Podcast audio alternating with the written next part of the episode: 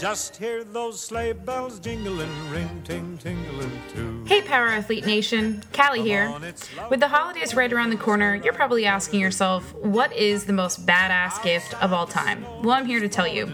It's a space shuttle. A space shuttle is definitely the most badass gift of all time. But you can't afford that, and we at Power Athlete appreciate that. That's why we'd like to supply you with the second most badass gift idea of all time. Dedicate episode 87 of Power Athlete Radio to your favorite coach, lifting partner, lover, or even stripper. Here's how it works go to the dedication link attached to this blog post and submit your best offer.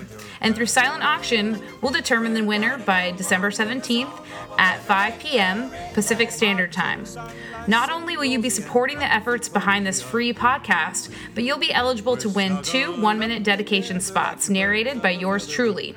The fun won't stop there though. Give us details about your special gift recipient, and we'll be sure to add them throughout the show. So don't hesitate to support Power Athlete Radio's endless supply of knowledge bombs through your giving spirit. Now here's the show. This is Power Athlete Radio.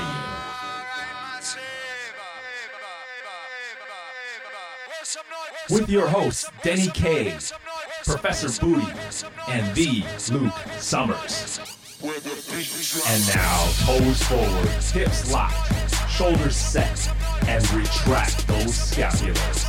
It's time for some knowledge bombs.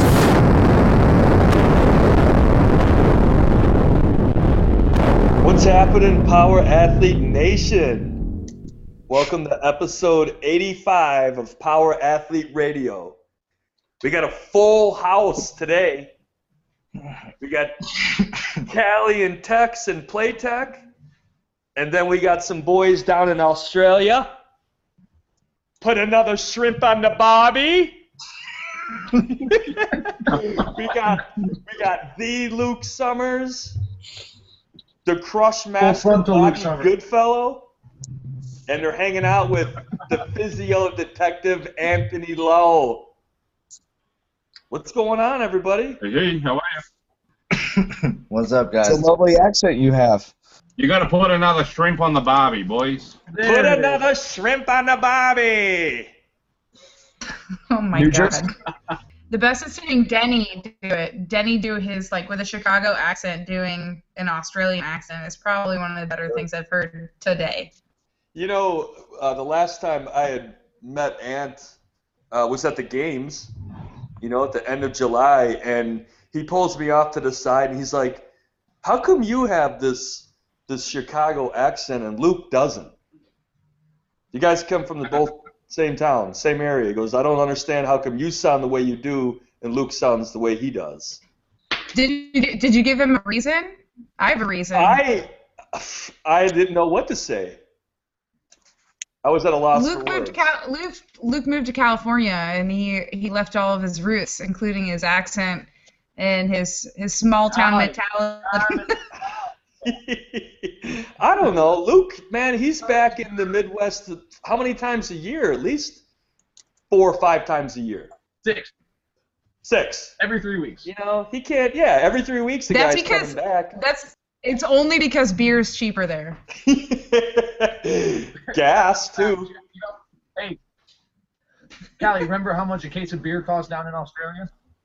Yeah, it's very bucks. expensive. Yeah, expensive. Yeah. So, Well, you can get a box of wine for 20 So, damn. What's happening? Uh, what's going on down in Australia? What are you doing down there, Luke? we uh, we actually just got we got done training at Ant's house. He's got uh, a pretty nice setup. How big of a lot is it, Ant? Uh, 1,250. 12 square meters, so a quarter of an acre. Like a quarter acre lot, and he's got a pool back here. He's got his own separate office physio setup, and he's got a nice little outdoor rig setup that's uh, got two squat stations. So um, he's been diagnosing and picking apart uh, Bobby and Mai's movement. We were just out there squatting some triples and doing some bench press, and and Ant was kind enough to to enlighten us on just the the minor little tweaks in setup and execution, uh, either through the thorax, slight overextension, exaggerated overextension, uh, and just because Bobby just got off an airplane. He had a 25-hour travel trip or travel day. Holy shit. Rugged. Or 30 hours. 30 hours with all the layovers all over the place. So uh, I was not really. I had airplane back. I wasn't really geared up to get under a heavy barbell, but uh, thankfully we had Ant to stick his finger in my ribs and sort out my sort out my back spot. We're in Sydney right now, and uh, uh, just finishing up here. We're gonna record here, and then we're gonna pop off, drive up to Newcastle, which is like two hours. Right? Bit. And uh, Ant would be coming with us, but he's got different plans this weekend. Womp womp. Sorry, fellas. I'd love to be there, but family holiday. So, Ant, what were some of the things? I mean, Luke just briefly mentioned some of the uh, issues that they were having, but um, what was what's like your opinion on what you saw as far as their movement? Meaning, is it is it something common uh, that you see in like a, a power athlete type of a um, individual, or uh, was it purely like uh, what would I, I want to say like customized, but I mean, was it purely just related to like their each, oh, you know, their body structure and stuff like that? Yeah, so I what I see in Luke and um, and Bobby and quite often in a lot of um, different different uh, athletes, to be honest, is that uh, it's the ones who do what they're told and try to do the right thing all the time. They end up with these overcooked positions. So um, so yeah, very very common in people who are diligent. People who are a little bit lazier, like me, we don't we don't get these sorts of problems because we're not would cancel that. consistently jamming down. I'm just curious on uh, like when you were talking like the overcooked positions. Could you elaborate on that a little bit more? Yeah, so overcooked positions can happen at any joint. Uh, in particular, uh, hyperextension of the thoracic spine is a common one when you're trying to pull your shoulder blades back. Uh, shoulders with the elbows, you know, you're trying to generate the tension across that upper back for the bar. But um, when you lift those elbows high, you can actually push the, the head of the humerus forward, and that can cause tendonitis and uh, impingement in the shoulders. You know, your biceps tendon, your rotator cuff tendon tends to cop it. Um, with the spine, you can get jamming. You know, you feel locked up and you want somebody to click your back, or um, your ribs can pull apart a bit, and then that gives you a bit of a tension in the back, and you want somebody to massage you all the time.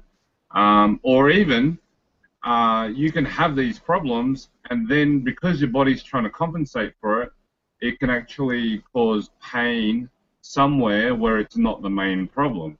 So, um, you know, that sort of stuff happens. So specifically, Bobby had got off the airplane and just like, man, my hammies and my, my QL are just lit up. And it's like, oh, let's see what's going on. And then he prodded around a little bit, and it ended up being more of an issue through that rib is not being properly supported.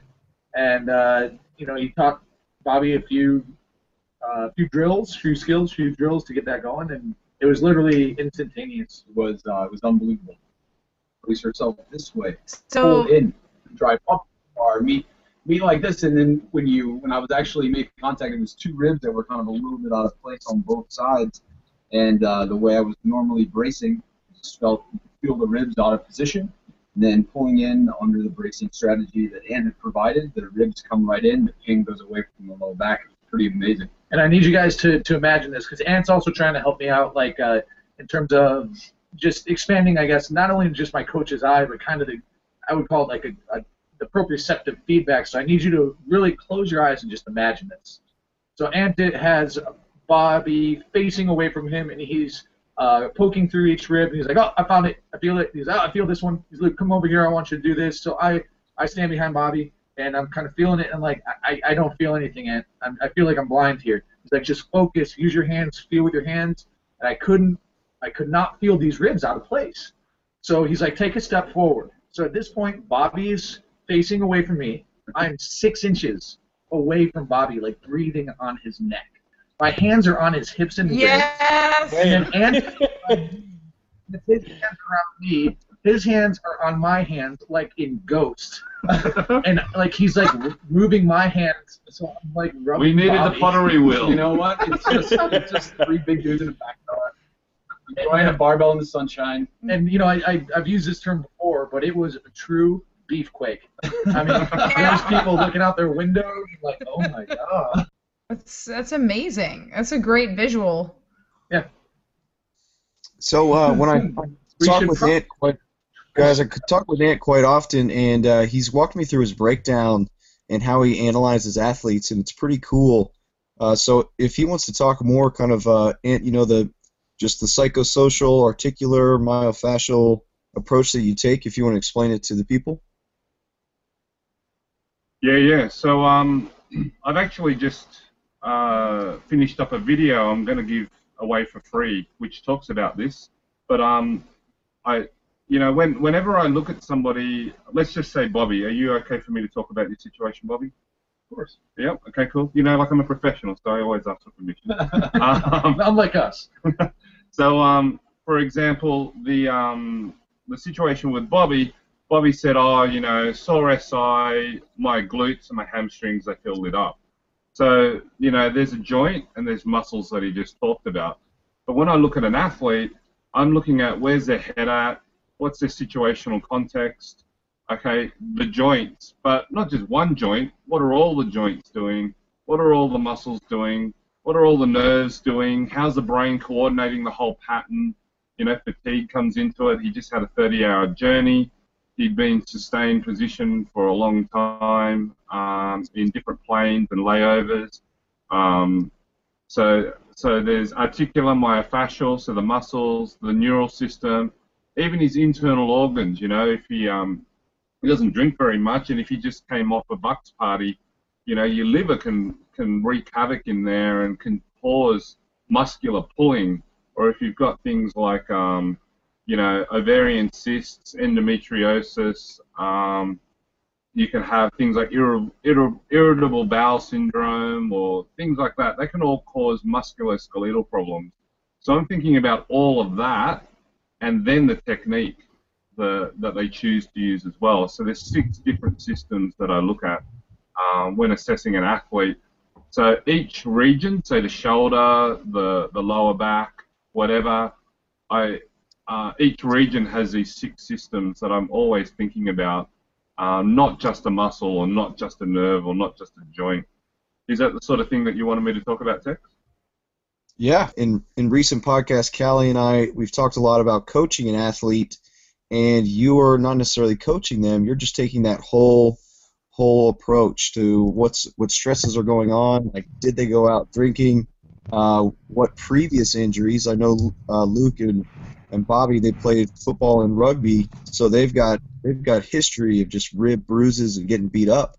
So, what kind of uh, what kind of approach you take with just that whole aspect of the athlete, I think it's unique. And um, just if, if you can go just a little bit further, I know the, the six systems I have them written down right here psychosocial, articular, myofascial, neural, visceral, and then performance. No, I guess um, if I could steer it kind of slightly, I guess I'm curious as to what your goal is. Um, what is your goal when you're approaching an athlete? Is it based on whatever their goal is, or in the back of your mind, or you're like, okay, I'm always going to try to create a better mover, or am I always trying to look for them to, for instance, follow? Um, you know, a traditional lifting movement or a traditional lifting form? Am I looking them to fall into this kind of cookie cutter? And I know that's not what you do, but sort of devil's advocate, like my, what is what is your, um, you know, what is sort of driving your practice with these athletes? Yeah. So my number one goal is to consider their goals, but their goals might be unrealistic. You know, like I mean, this all fits into the psychosocial area. They may have a goal of being a CrossFit Games athlete, but they have a knee which won't allow a full depth squat, and they want to go to the CrossFit Games next year. You know, I can't do their goal because they have a physical limitation. So it's always balanced by safety and I just want better movers. And what I like to do is expose whatever weakness they have. If somebody can do, um, just say somebody can do fast squatting, um, you know, very quick tempo type stuff, I want to see if they can hold a, a five second pause, different type of challenge. So I'm looking for holes in their game because for me, the complete athlete won't have any holes in their game ideally. Um, all their strengths will be spread around nicely. So the goal is to consider their goals, to get as much of their goals achieved, and do so in a safe manner and improve their movement. Right, based on those kind of those six sort of um, areas. Yeah, the six systems for each region. So, you know, you could have, say, um, a sciatica on the left. You could have a non-painful motor control, a neural problem in your thorax, in your ribs, and then you could have on the right side, you could have a really flared up elbow. You know, they may be three different problems, or they may be the one problem with two different painful manifestations. So my job is to sort out, you know, yeah, you got you got five or six different sore areas.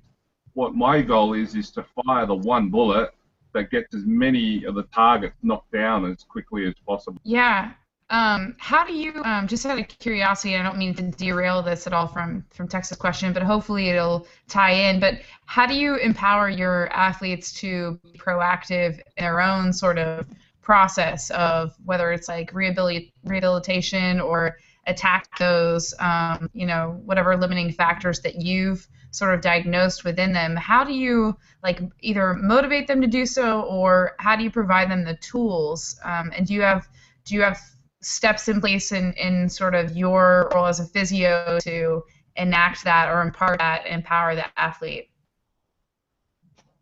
Yeah. So the number one motivating factor um, that I've found over the 20 years that I've been working is results. If you get results, people will do things.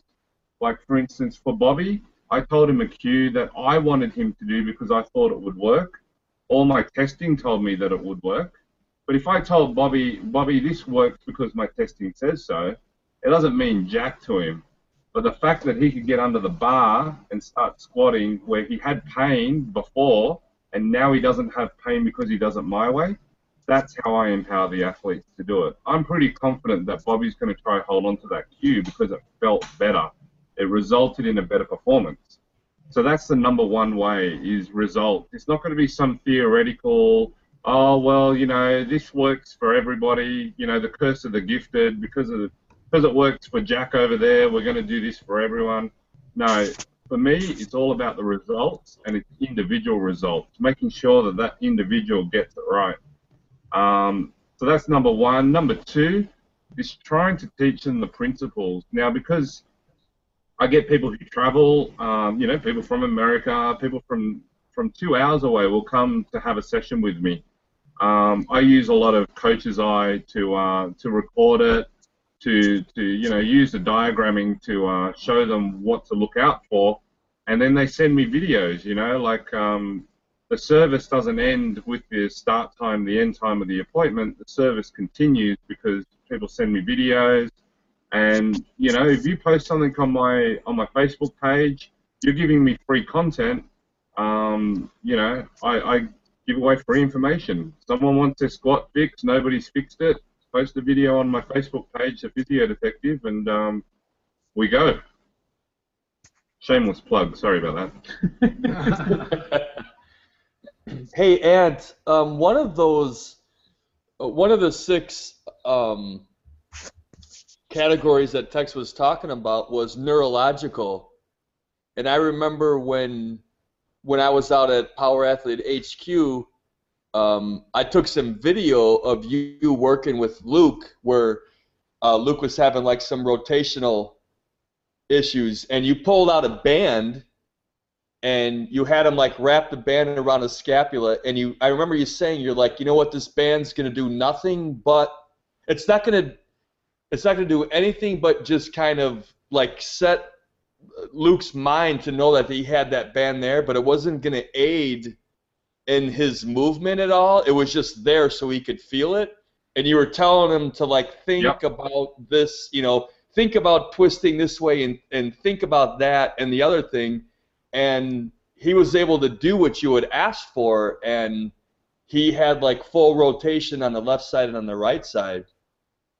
And I remember thinking, like, how often do you see that when you work with people where it's just a matter of like this mind mind muscle connection, you know, um, with with the every athlete. Day.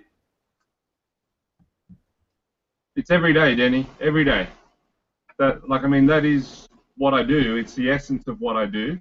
Um, you know, a good coach can do very, very similar things to what I do. The only difference that, that, that I have over them is that I just usually have a, a deeper understanding of how the body works. The other thing is, is that because I was a pretty crappy student in my undergrad days, I didn't, I didn't hit a cookie cutter. I, I kind of broke the mold because I wasn't around and um, you know I was having fun. I was having fun in college, so um, so you know my results were only a credit average, uh, you know, just under seventy percent. But um, but what that did was it meant that when I went out there and I was a very average physiotherapist, I was sick of not knowing um, answers to my questions, and then supposedly very smart people couldn't give me the answers either and that just set me on a journey to um, to work out what's the best way, the fastest way um, to help people. And because I didn't have all those preconceived ideas, because I wasn't checked in mentally at, at college, it, it gave me the freedom to to develop ideas and challenge the the establishment, which which means that often my way is unconventional, but I'm I'm happy to be outside of the mainstream, and you know, you go see somebody, and most of the time it works, you know, but when you go see somebody and it doesn't work, and you've exhausted all the conventional options, that's where I I really get the freedom to go. Look, you've tried everything else; they're all good people. Um, now it's time to try some strange stuff, and let's go have some fun with that. So now, and you have these six principles, and is this a hierarchy? No, uh, well, the, the brain game is certainly in the center and it drives a lot of what goes on. But then you've got the articular, the myofascial, the visceral, and the neural. They sit outside. Um, so if you can just imagine the center of a wheel being the psychosocial or the, or the mental game. And then you've got around that another, say, an inner wheel. And that's, that's those four things. So joints, muscles, nerves, brain, and the internal organs. And then on the outside, the last circle on the outside is your strategies for performance and function, your technique, how you do what you do. And so the idea is is that if the core of your being, if your mental game is off, it affects your whole performance. The wheel is off. Mm-hmm. Or you might have a joint that's not right, like you might have an ACL tear, um, and you don't have the muscles to support the knee joint, then that part of the wheel becomes wonky, and so your performance is wonky because the wheel is not balanced out. So it's not my model; it's a model um, from a couple of Canadian physios, but I love it. It just makes so much sense. And then, how would you compare? Would that would you consider that a conventional or unconventional model in contrast to maybe some of the people who were the nerds in college and didn't have fun, and uh, you know they have a hard time thinking outside of the that they established at a young age. Yeah. So um, look, I, I I think it's just an extension of what's commonly accepted. Um, you know, people will tell you that they're holistic, but they won't necessarily understand how to understand. For example, Bobby today had a left sciatica, and he kept pointing to his joint low in his back, and he kept pointing to his left hip and his left hamstring, and Bobby will confirm to you, I didn't touch anything below his back because all of a sudden, once I once I assessed his back, I could we could see, Luke could see. I showed Luke where the problem was first coming from up higher. So we looked up higher. We found the ribs. As soon as we controlled the ribs, I pushed on the rib. Bobby said that his pain was a lot less. I pushed on a different rib. It took the pain away. We got him under the bar. He was able to squat without pain. It's literally that quick, less than three minutes, five minutes, and he was squatting without pain. Witch doctor stuff.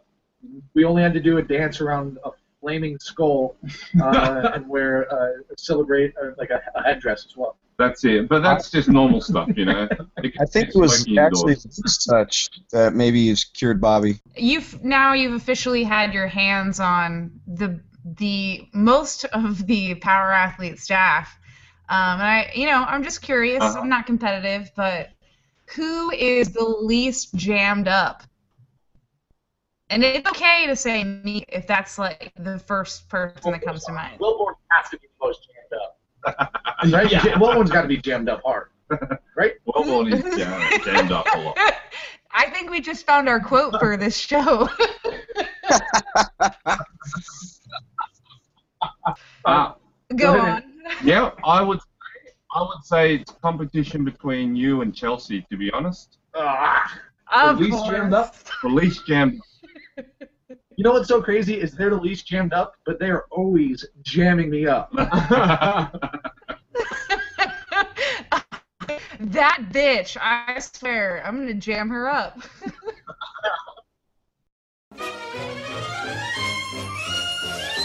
Do you have a special power athlete in your life? Give the gift that you know every self involved athlete can't live without attention. That's right, for the first time ever, you can sponsor an entire episode of Power Athlete Radio. Here's how it works the silent auction will start today, December 12th, and run for one week, closing at 5 p.m. Pacific Standard Time on December 17th. You can submit your offer by going to powerathletehq.com. If you win the silent auction, you'll be able to dedicate the podcast to one lucky power athlete. Your episode will air on Christmas Day, complete with two one minute spots where yours truly will regale listeners with short stories, dedications, or messages to that special someone. Remember that this present is appropriate for just about anyone, provided English is their primary language and they have reasonable hearing. So treat a workout partner, a coach, a mailman, a significant other, even yourself. With over 7,000 downloads an episode, your gift will be the envy of many a listener.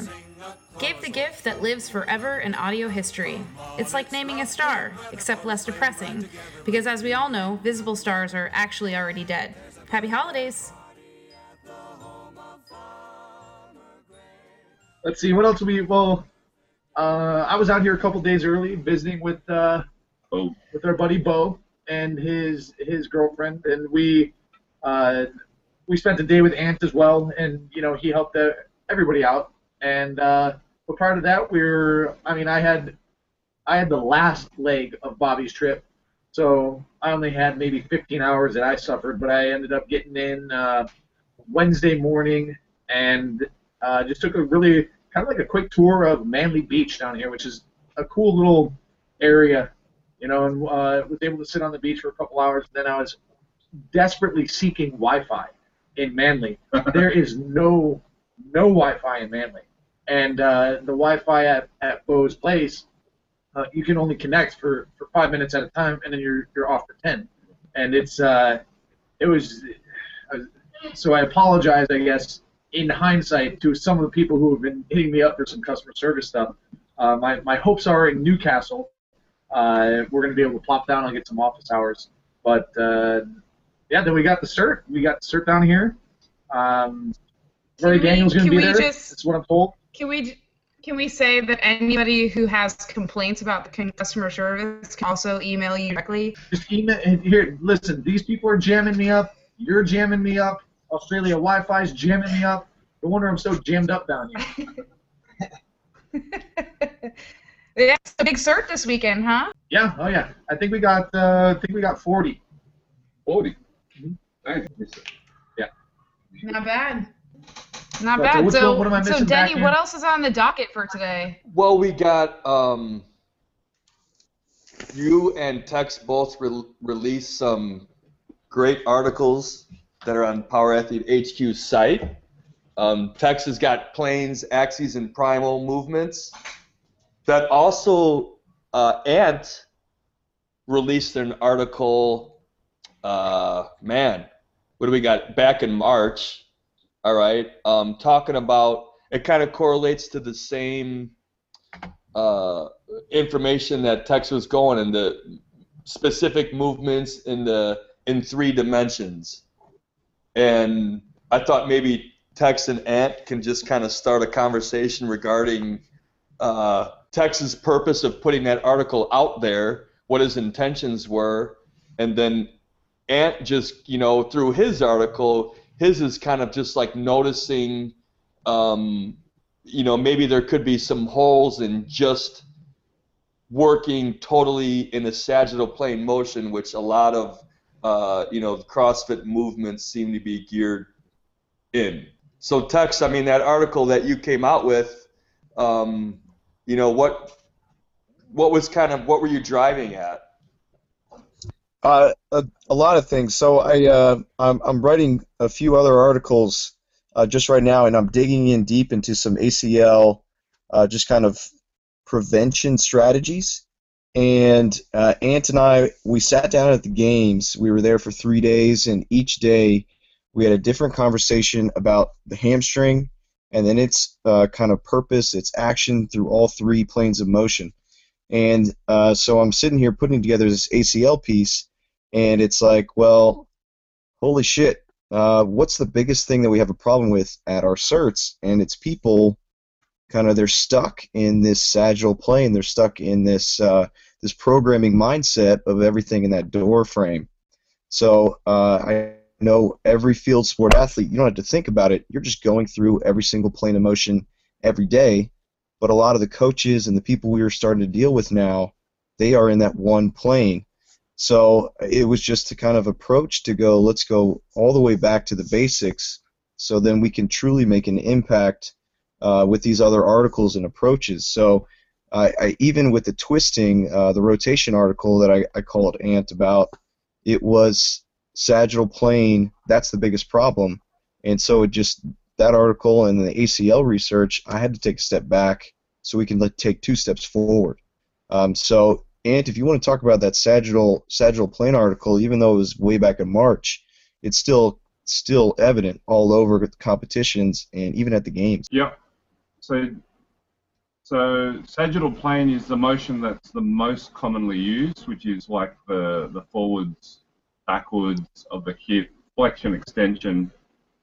Transverse plane is a twisting, um, and that's what I think is the one that's misfitted, as well as the coronal or frontal plane sort of motion, you know. Um, and when you think about it, there's not many exercises that, that really develop um, rotation and um, and side bending as there is for flexion extension. It's just much easier to stand in the doorway and do stuff, you know. Um, but I find in my assessment when I'm asking people to do things, I'll get them to bend over and twist, and they don't know how to do it.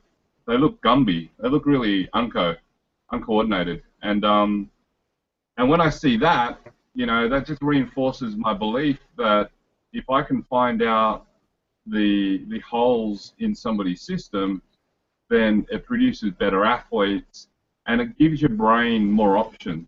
And the way that the body works is very simply the more options that you have for movement, so more movement options, the more likely you are to be able to um, accommodate any sort of known and unknowable situation that's thrust upon you. So I remember talking to John about, um, you know, he sets up on the line and whatever his play is, he's trying to get good first initial contact, like that's a known situation, and the unknown would be just the little different variations that the player could do that he's going to go up against. They're the little they're the little unknown bits, but ultimately both people know that you're going to try to jam somebody up. Um, however, um, you know, sometimes you're on the football field, or, or the classic was I was watching Million Dollar Baby. This is spoiler alert if you've not seen it. But um, you know, in in one of the fights, the the bell is gone, and and one of the characters puts on a cheap shot after the bell, and it results in catastrophic consequences. And that's an unknowable situation, and that's you know sometimes accidents just happen. But um, for me, if your if your body does not have a good rotation or side bending strategy that it can call upon at any time, then you're just going to load up different joints, and that's how people do get jammed up. They, you know, they feel jacked. They feel like they need a stretch or a massage, And you know, you go get a massage and they release your muscles, and sometimes you can actually feel worse. And that's because your muscles were actually serving a purpose in that tension, and taking that tension away just made the situation worse. So the whole idea is is to give yourself 100% the best chance of surviving life by having all planes of motion taken care of. And some some injuries that I, have personally personally witnessed, kind of associated with overloading that sagittal plane, uh, it just just kind of at, at Texas with the football team, just the amount of kind of groin injuries and stuff that you wouldn't I've never seen kind of in my sporting experience or working with other teams just kind of light loads, heavy reps, and just go, go, go, go, go. And not a lot of rotation or kind of uh, side to side lateral movement, frontal plane movement with those athletes. And then it resulted in kind of four athletes with the same injury. So if multiple athletes have the exact same injuries on a team, you know something's wrong with your training. And uh, just talking with a few uh, CrossFit, yeah, CrossFit coaches approached me uh, their athletes are just so locked down, their ribs cannot expand. And uh, I, that's one of the things I brought to Ant. I'm like, could this be rotation? And he said, yeah, external obliques just locked down. They can't they can't twist, and then that holds down the lungs, and it's all connected. So Tex, 100%, you know. And, uh, you know, Tex, you've gone to uh, some other these some universities. Um, you're on a seminar staff. You're you're you know you're you're traveling all across. Would you fault the strength and conditioning coach for not implementing a program for a field sport athlete that isn't in uh, paying attention to like rotational movement? Is it squarely on that coach's shoulders? I, I an injury like that I witnessed, I want to say yes. But yeah. the amount of the amount of pressure that was at that level and that coach, it was it was it was unbelievable. And take you know, just like a he's he's got a lot to deal with, and uh, they're not guys that are willing to hand off programming for other coaches to look over. It's write it all down, deal with all the bullshit head coach, uh, sport coach you got to deal with, and then give it to these athletes, and they have to go 100%. And those athletes, they don't know any better and this is this is what really kind of motivates me is that athlete he he thinks every sprint, every squat, everything that he's given, he's going to do it his damnedest because it's going to win him a national championship. It's going to give him an opportunity at the NFL. But mm-hmm. the coach half-assed his programming or his approach to this athlete, and that athlete pays the consequences. And how how big do you how great is that problem? you think that's pretty rampant across the strength, you know, division, uh, you know, pro level, collegiate ath level? Um, I can only speak for my personal experience at the college level with the schools I was with. I don't know if it's a big problem. Uh, I can't put the blanket answer on that because uh, I, I do know some great coaches out there, and they're they're fighting at different schools, kind of the same uphill battle, and that's where we connect. And the, we're all young guys, so I know they the the coaches that are in the position, they're uh, they're dealing with the same sport coach pressures, the same money pressures, and it's all us uh, younger guys that are seeing all the problems. We're approaching the sport coaches, but then problems still occur. So I mean, mm-hmm. that's just a whole nother conversation altogether. And well, I like- if I may speak to um, speak to Ant's uh, sort of unique style, I mean, he is the best at what he does, um, and uh, you know, just the fact that Ant, his article, you guys can find it on physiodetective.com, um, how he addresses this as an issue just within like the the popular sport of CrossFit. You know, uh, I think it speaks to him sort of, you know, having a bit of a, a non-traditional um, and very like like he said earlier, you know, 10 minutes ago, how he has sort of that unconventional approach because he was never he was never um, you know inducted into this cookie cutter sort of view of a sport or a training system or you know a way to view limiting factors i mean he just he just sort of evolved his methods on his own and i think through observation i really I admire Ant's. Um, it's not courage, but it's just like his willingness to sort of say, okay, this is a problem and it's not being addressed, and it's part of athleticism, and it's um, you know a huge component to to making sure these athletes are balanced, not only in terms of like testing them, but in terms of you know just eh, general like you know making sure that they're they're good movers and and hopefully um, you know extenuating that that athletic uh, longevity. So I, I, think it's it's great that you that you wrote that article, and and I think um, you know more people should sort of speak up to to the shortcomings that we see in all sports. So. And uh, it's unfortunate in uh, the sports, the athletic trainer, kind of almost like the physical therapist to uh, a, a sports team. They are viewed as an enemy because they take a player off the field or the court, even though they have the player's best intentions. You know, they want to make sure they're safe and continue to play. So, uh, Ant, have you ever had any backlash from coaches or players in your experience that ignore you just to get back on the field? Uh, yeah, of course, of course. Um, you know, and it's tough because you want to keep working with the athletes, but you've got to go through the gatekeeper. And if you if you piss the coach off, then you're not going to get access to the athletes. And so it's a very delicate political minefield, to be honest, and it's not one that I that I enjoy a lot of.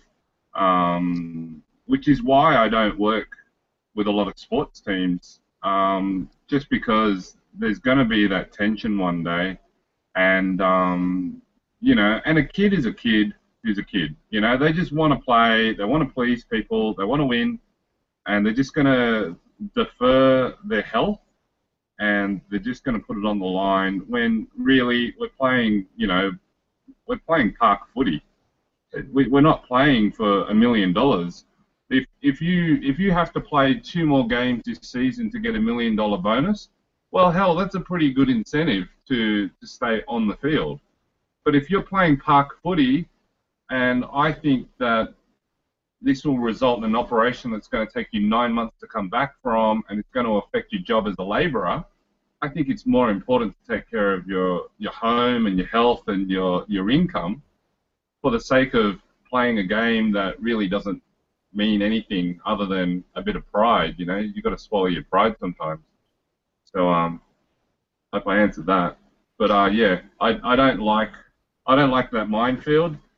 But at the same time, being competitive myself, I I know what it's like to want to stay out there. And you know, believe me, I've had times where even as a physiotherapist, I've waited until someone's pulled me off the field before I come off.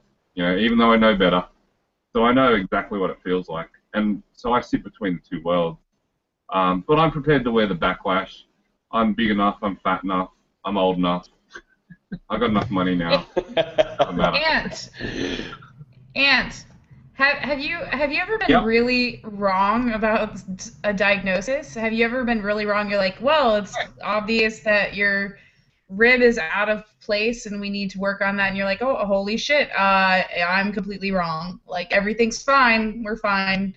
Um, you know, have you ever sort of been in a situation where you catch yourself and you're you know like you've you've had like these learning processes where maybe one thing didn't work and you were way off i'm just curious yeah absolutely and it happens a lot and it happens more times than people are willing to admit and like i said i'm old enough um, i'll tell you that the way that i learned a lot of my stuff is through making mistakes and the whole idea of putting safety first is that if I do make a mistake, have I made the best decision for you as an athlete?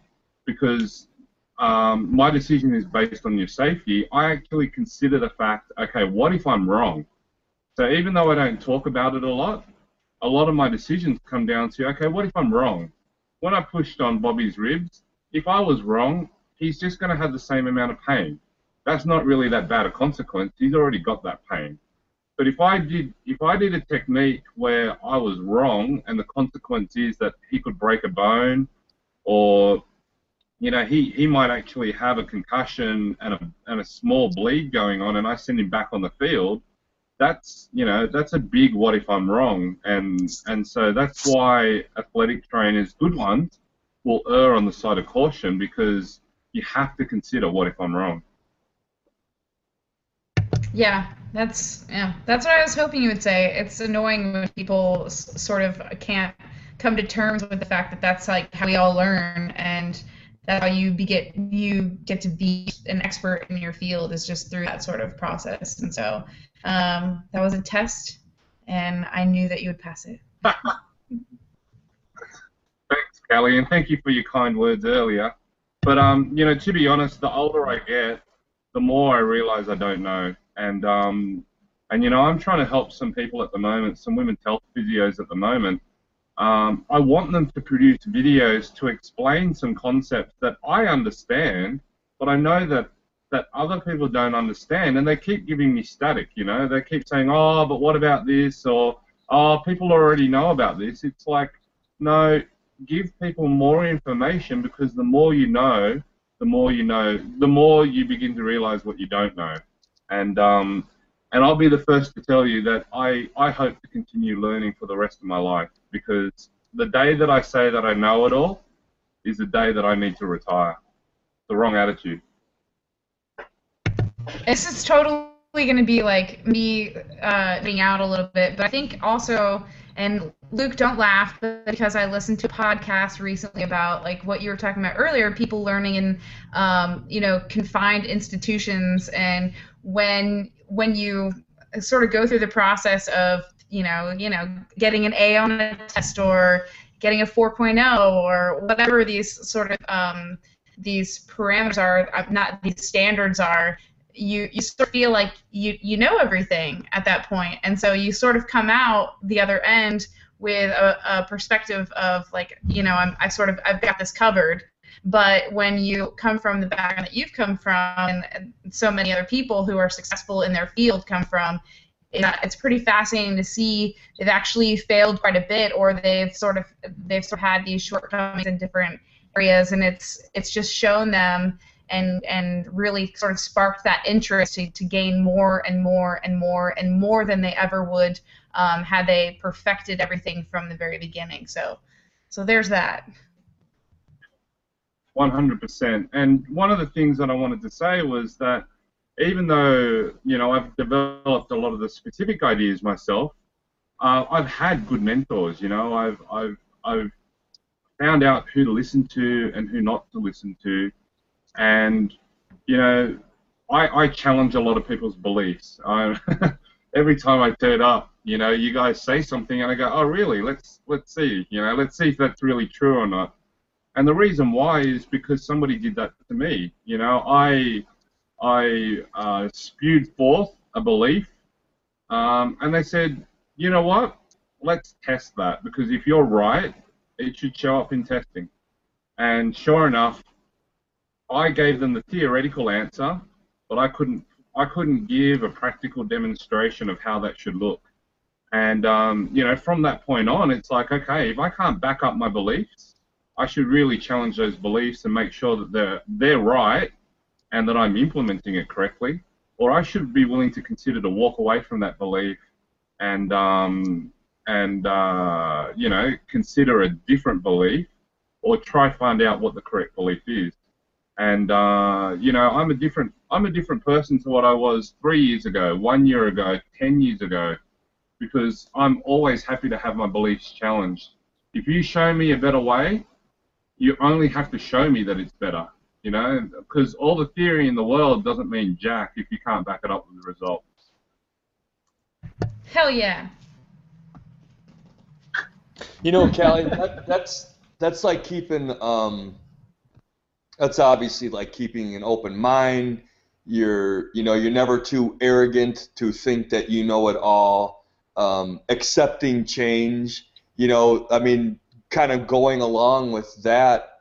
Um, that that's kind of a good segue into your article that you just came out with um, in regarding just kind of how to kind of change up your training stimulus. Um, you, you posted an article about like seven unconventional changes that you can make. I mean, was that could you talk a little bit about like where you you know were going with that article, or you kind of taking that same approach, like, hey, let's keep an open mind here and um, yeah. Yeah for sure. I um you'll have to i'll have to apologize while i'm talking. The girls luke your your girlfriend's over here banging weights and uh, it's kind of loud so sorry if you guys hear in the background but um the uh my sort of my approach to training in general is that it is such a multidimensional thing and that's the thing that fascinates me about strength conditioning. And um, you know i sort of i just i'm more fascinated with ways that we can improve our training that are unconventional. Like what what are all the other variables aside from the programming? I mean we know a ton about that and we you know there's we can still continue to dive into that and dive into what's going to create the best physiological adaptation but then there are so many other factors in our daily life or things even within the realm of our our gym or our box that can influence the type of progress we make. And um, so that was that was kind of the uh, the thing that inspired me to write it, I guess. But um, you know, it's seven. It's just, I mean, fuck, it's like stupid, douchey number. Like whatever, could be ten, could be eleven. Right. Who knows? But but it's just it's just um, you know, it's just a starting point for people to start to view their training in a different way. Um, you know, that's something like I, I try to impart on people when I when I either speak at seminars or I have a chance to talk someone's ear off, say in like a six to eight hour van ride to Las Vegas or Arizona. Um, you know, these are these are things that that really I think um, play a huge role in in how we get athletes to basically do things that are going to optimize their performance. And um, and so yeah, listed in the article is just some of my tricks of the trade. And I'm 100%. I should have opened it to dialogue at the bottom, and maybe I'll make a little shout out to other people who've used other tricks, you know, in the training to to get um, athletes to be a little bit more self-aware or to be um, a little more either aroused or sort of focused. What do they do to sort of to challenge those those different um, whether it's mental toughness or alertness or agility, um, reaction time. How did how can they use unconventional approaches? And so that was just sort of my short list. And and I know that I use them at the seminar, but um, you know I, I use them with myself, and you know I think uh, um, it's just hopefully getting people to view their training as as not just this one-dimensional thing about getting stronger and faster, um, but but really how how do we do that? So. I know Steve chimed in because we we all know that back in the day, Steve liked to post um, the weather and the humidity and the time of the day. I mean, all these um, circumstances that were important to his training day. He did, and I was I was getting so much shit about that too. Uh, I gave him shit on there uh, about posting the humidity because I just was like, this is such a superfluous bit of information. But you know, looking back, I I think I was probably 28 at the time, uh, so I was pretty young. Uh, and now I'm 29. Just kidding, 30. and uh, so you know I, I can appreciate why that variable wow, just say you were wrong and i was right yeah i was wrong you were right it's a, i think uh, i think even though i think part of it was like 50% in jest the fact that he had posted um, but the other 50% was like this is actual like le- legitimate sort of um, uh, a stressor in a training environment, and I I can appreciate that because I'm from the East Coast. I know, but there's nothing like Georgia humidity, um, and so I just uh, yeah, that's one. That's definitely that's definitely one example. So yeah, before the know, record, Sally and I had nice air conditioning, and uh, we would see Steve post the humidity and be like, ah, this fucking douche, while we're sitting there freezing cold in the middle of summer.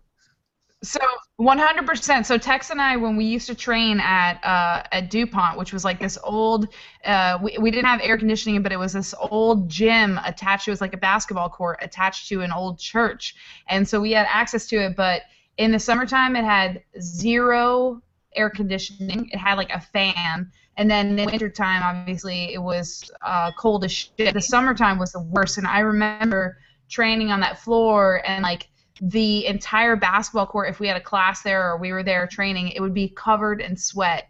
I mean, people would just show up and be dripping. And so, um, not to get too off the rails, but yeah, that's it's taking a trip down memory lane. And Bobby knows too. Don't- Bobby's Yeah, don't forget the mosquitoes. there. yeah. Remember when we released those on the seven o'clock class? remember, remember when you were with the Beatles? Uh, That place was a mess all the time. Just bugs all over from keeping the doors open and feces just buggy as hell. Rough. Bobby, how's the knee, dude? I see you're squatting a shit ton of weight. It's got to be feeling better. Uh, not squatting a lot of weight, but uh, the knee's feeling good. Calf is feeling good. Knee feels good. I'm on the mend. So Bobby's been plagued with just knickknacks and injuries for. We were talking at breakfast. Said two years. Yeah, for about two years. and hasn't been able to squat what he, you know, relatively to his capability, heavy, uh, because of that. Okay, So- but but here's the thing: Bobby is the only one who legitimately plays like a like still like full contact sport. He's he still grapples regularly, so that's where you got most of your injuries, right, Bob?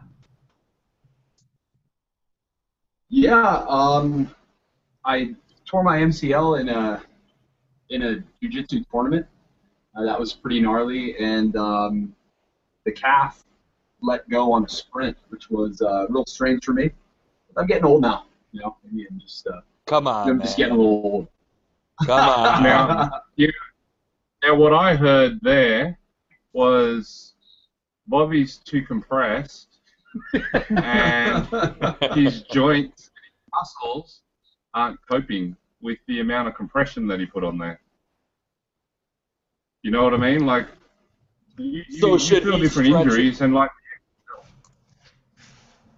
so I don't know about stretching, but he's got to. If he trains better, he's going to protect himself a lot more. Like sometimes you can't help the the MCL on your knee because somebody puts you in a lock or Right. whatever. Like I mean, that's that's a situation that you can't prevent. You can't tap out fast enough sometimes, or sometimes it's just so quick it, it happens. But um, things like a calf going, or an elbow that's sore, or a shoulder that's sore, or your neck's all jacked up, or um, you know you've got back pain all the time. That just like most decent, uh, diligent athletes who are lifting weights are trying to compress themselves to be stiff and tight, and they don't know how to let that go so that your joints can rehydrate, they can get their um, nutrition in, and um, they keep the tension on too much. So, um, you know, when you're relaxing, relax. When you need to be stiff, be stiff. And if you have trouble doing that at the right times, they have pills for that too. You know, relaxing. Yeah. Just let let go, man. Just let, let it go. That's kind of zen. Let it go. That's Yeah, kind of That zen was, like. that was man. very B water. that, that, that was very Bruce Lee of you. Yeah. Hey, you know, and uh, being that you're you're like a wealth of knowledge, do you um, have you ever studied like any of the pressure points? Uh, do you know who Richard or uh, George Dillman is? Have you ever heard No, of because I don't George Dillman? conventional training. I don't know who a lot of the names are. um, Kyusho um, Jitsu. no, I don't know who that. the art of the method of pressure point fighting. Have you ever heard of like the 14 meridians of the body? Yeah, so that sounds very Eastern, and it'll be a variation yeah. on that. It and, is um, very Eastern, dude. There's like there's 14 meridians of the body, right? Uh, like 12 on the left side, 12 on or uh, six on the left, six on the right, and the last two are like on the body center line. So each meridian is named after an organ to which they correspond. There's like the stomach, the spleen, the gallbladder. I mean, you know, you're known for like sticking your fingers in people's ribs and stuff like that. I mean, are you, you know, do you think about uh, like pressure points, or is is there any kind of connection there? So what I um what I often uh, say about things like that is that um, people develop theories, whether they be Eastern or Western. People develop these theories based on what they observe. So um, I'm sure that this pressure point fighting, they're, they're finding weaknesses. You know, it could be at an intersection of a nerve. It could be um, at at the blending of the tendon into the muscle. Um, it could be that you've got a bunch of nerves. Um, you know, there are some of my colleagues who don't believe at all in trigger points and, and all the things that you're talking about, but I very am uh, I, I am very open to to the theory. I just um, I, I go by results more. So just because you believe that waving your hands dressed in a costume over my head took my headache away, um, it's not necessarily the reason why it went away. You know what I mean? But I'm happy that the Yeah. results were there. Um, so I'm open to to the practice of things, and I'm also open to the reason why, and it's not necessarily the reason that you tell me. I think Ant just said there is no God, which is weird because that's what I heard. That's so bizarre. There is definitely a God. I'm just trying to create a little controversy spice things up a little bit. Uh, useless information. Commence. Show, yeah, show closing part of. Yeah, it's all be edited. This will all be edited out anyway. It's fine. Now here's an update for you guys. So clearly on a 15-hour flight, you have a TV screen in front of you. Here's what I watched. All right, and this is per recommendation of one of Oh my, my buddies God. who has terrible taste in 22 Jump Street. have you seen 22 Jump Street? Anyone? Yes, Yes. No. No. it's awesome. Oh wait, no, it's I saw It ha- 21. 21 Jump Street is what I saw. You know, it's not like it is. First off, let me go ahead and just preface it with it's not good, but it's, It's great. awesome. They had I, I was deep belly laughing out loud, like har har laughing to the point where like I, it, people were staring at me at this one scene, uh, and I'm not gonna spoil it for you, but it was hilarious. And then the best, I'd say the second, besides that one scene, the second best part is the end, and it's not like uh like the credits, and it's not. This isn't really a spoiler. But like uh, they go into 23 Jump Street, 24 Jump Street, 25 Jump Street, and they have all these different themes like you're going to culinary school or uh, you're going to dancing school, and like uh, it's just some good stuff. So if you haven't You're seen that giving it one yet, away. definitely. Right. No, it's these. You're giving it's it not away. giving it away. Tex is that giving it away? It's hilarious. But uh, each detail involved in everything up to 40 Jump Street is really funny. Did yeah, you so they go like to 40 Jump Street.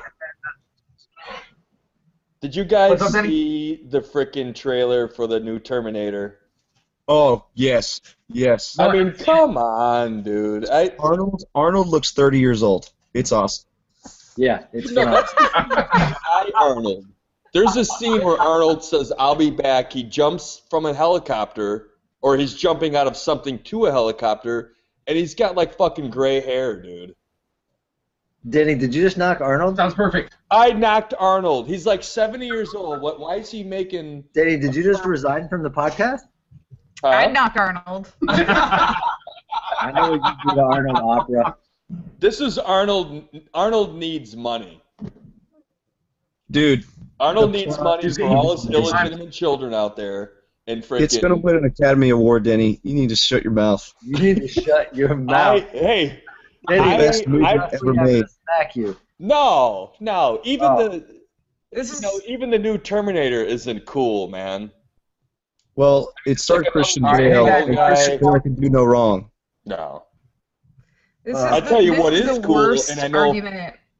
It's gonna probably strike a nerve with Callie. But did you guys see the Episode Seven trailer for Star Wars?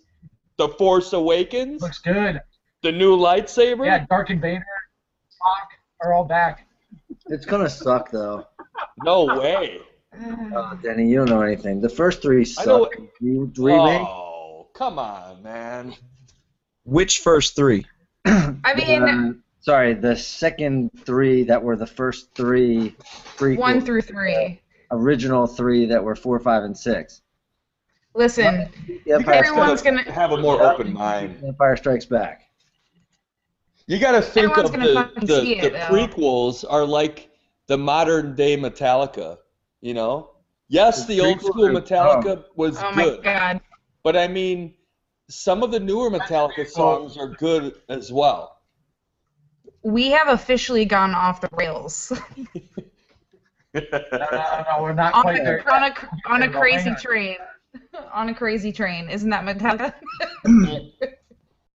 Before we go, Ant, you got anything coming up that you want to push out there or point anyone in the right direction? Um, yeah, I've got a few things. Number one, I want you to keep an eye out for um, for a video. It's two hours of my introduction talk, which can usually range between one hour and two hours. I took took my time on this one. It's two hours of me explaining uh, how I think, how I assess, uh, just my beliefs on a whole bunch of things. So, you know, when you see that, sign up for it. It's a free download.